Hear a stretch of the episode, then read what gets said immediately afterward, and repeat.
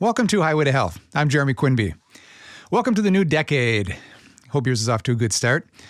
I wanted to do a quick check-in. If you're a regular listener, you know that I've taken a hiatus from recording for the past month. And it's been a really nice break from the demands of producing the podcast. My creative reservoir is feeling full again. The ideas are flowing. I'm getting excited to get back to the mic. Well, I'm on the mic to deliver a new season of episodes to you.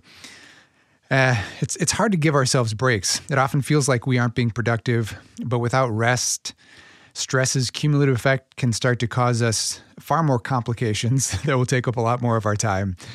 And my intuition was telling me that it was that time. So I listened, and I'll share with you some of what I got from this time away. If you've been feeling depleted, maybe this will help you glean some insight into what a break could mean for you. So I had hoped for a little more downtime than I actually got. Of course, we never really get as much as we think we're going to get. My first couple of weeks were the holidays and then a 50th birthday party for a close friend of mine in early January. Hard to focus too much on anything, though, through the holidays. And then because the birthday party was for a fellow musician friend of mine, a bandmate from my 20s and early 30s, longtime friend, at his request, we put some bands back together and played an entire night of music for him. There were more than a dozen of us involved, and we played for nearly 4 hours and had to have multiple rehearsals, of course, leading up to it. And outside of the rehearsals, I had to spend even more time practicing and get my chops back on the bass, which I was asked to play for most of the set, which I hadn't been playing in recent years because I've been learning to play drums. Still learning. I will say, though, that it was a great feeling to be playing an instrument that I actually have so much experience with. The evening turned out great. The music sounded way better than I could have ever imagined, and it was a very memorable night for everyone involved. And once it was over, I started to feel anxious that I hadn't gotten anything done for the podcast.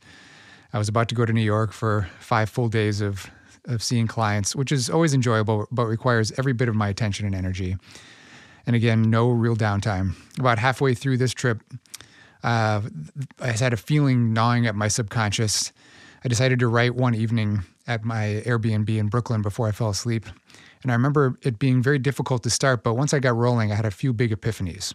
One, the only person putting pressure on me here is myself. Duh, right? And two, I actually had a nice break from the podcast and all the responsibilities that I have with it through the events of the holidays and the party. So that's it. That's done. I should be okay. And all these so-called distractions were actually giving me the necessary distance of perspective that I've been looking for. But there was one final piece, and I'm always considering ways to keep things fresh for myself. I think this is kind of the part I was looking for. I mean, it's for the guests of the show, for myself as a host, and for all of you listening to the podcast. One thing I've learned to do in these situations is to simply ask myself, what do I want to do? Sounds like a selfish question to ask, but the reality I've learned is that if I'm excited about something, the energy will be there, and the people are drawn to that kind of energy. Of course, this is the question that we often avoid asking or checking in with because it means addressing truths, and which many times requires us to change course. And actually getting to the truth means you really have to listen to the first and most immediate response that you get from yourself, from your brain, from your subconscious, whatever you want to call it, which is usually the most honest response. And if you accept this to be the truth, if you call it your gut or your instinct, whatever is surfacing, if this decision comes from that place, then it makes sense to go with it and move forward with that inclination. This is the way that I always choose to operate through most of my decision-making. After asking the all-inclusive, what do I want to do, I break this down further. I start to break it down to through the if yes or no, then what type scenarios. Do you want to do the podcast? The answer was a clear yes. Is there anything you want to change about it? Yes. What do I want to do differently? I want to carve out more time to produce them, was the answer. I want to have more distinct takeaways for the listeners. And I want to get more organized about the topics that I want to cover. Again, a little bit of me in here. But again, if I'm really into it, the energy will be there.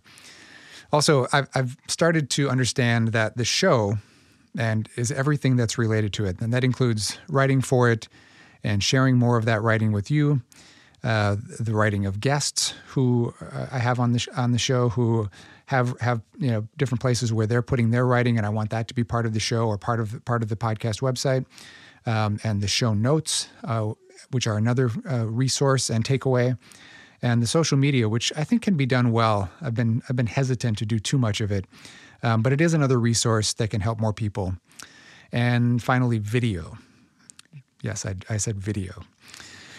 This has been something I've been being asked to do more and more, and I've really held off.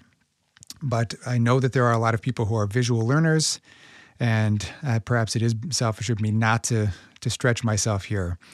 So as I've mentioned in some of the podcasts, I've hesitated in part because it does get more complicated. It's a lot more work, but I think it's something that I eventually have to include. So I've already gotten 2 video projects lined up for February. One, a video podcast series that I've been asked to do and be a guest on. And the second is something I've been wanting to do for a long time. It's to do some video work of the functional movement and corrective exercises I've been teaching for the last 20 years, which I'll be doing with a friend of mine, twice a guest of Highwood Health, Laurel Van Meter, seasoned yoga teacher and founder of the Yoga Garden in Minneapolis. And she is also the co-founder of Gypset Retreats.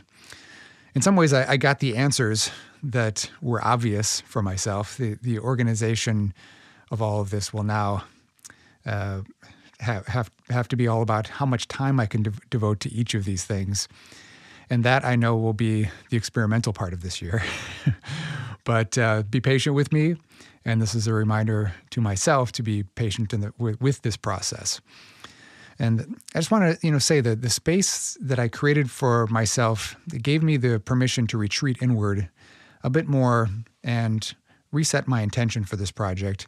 And I share all of this to give you permission to take a break if you're feeling lackluster, or if the energy has diminished from your work or a project you're involved with, or even any relationship for that matter. If this is the case, consider taking the time to reset. It might be the most productive thing you do this year. Thanks for tuning in, and look for our first podcast conversation in early February. Best wishes to you all in 2020, my friends. Be well, and I'll talk to you again soon.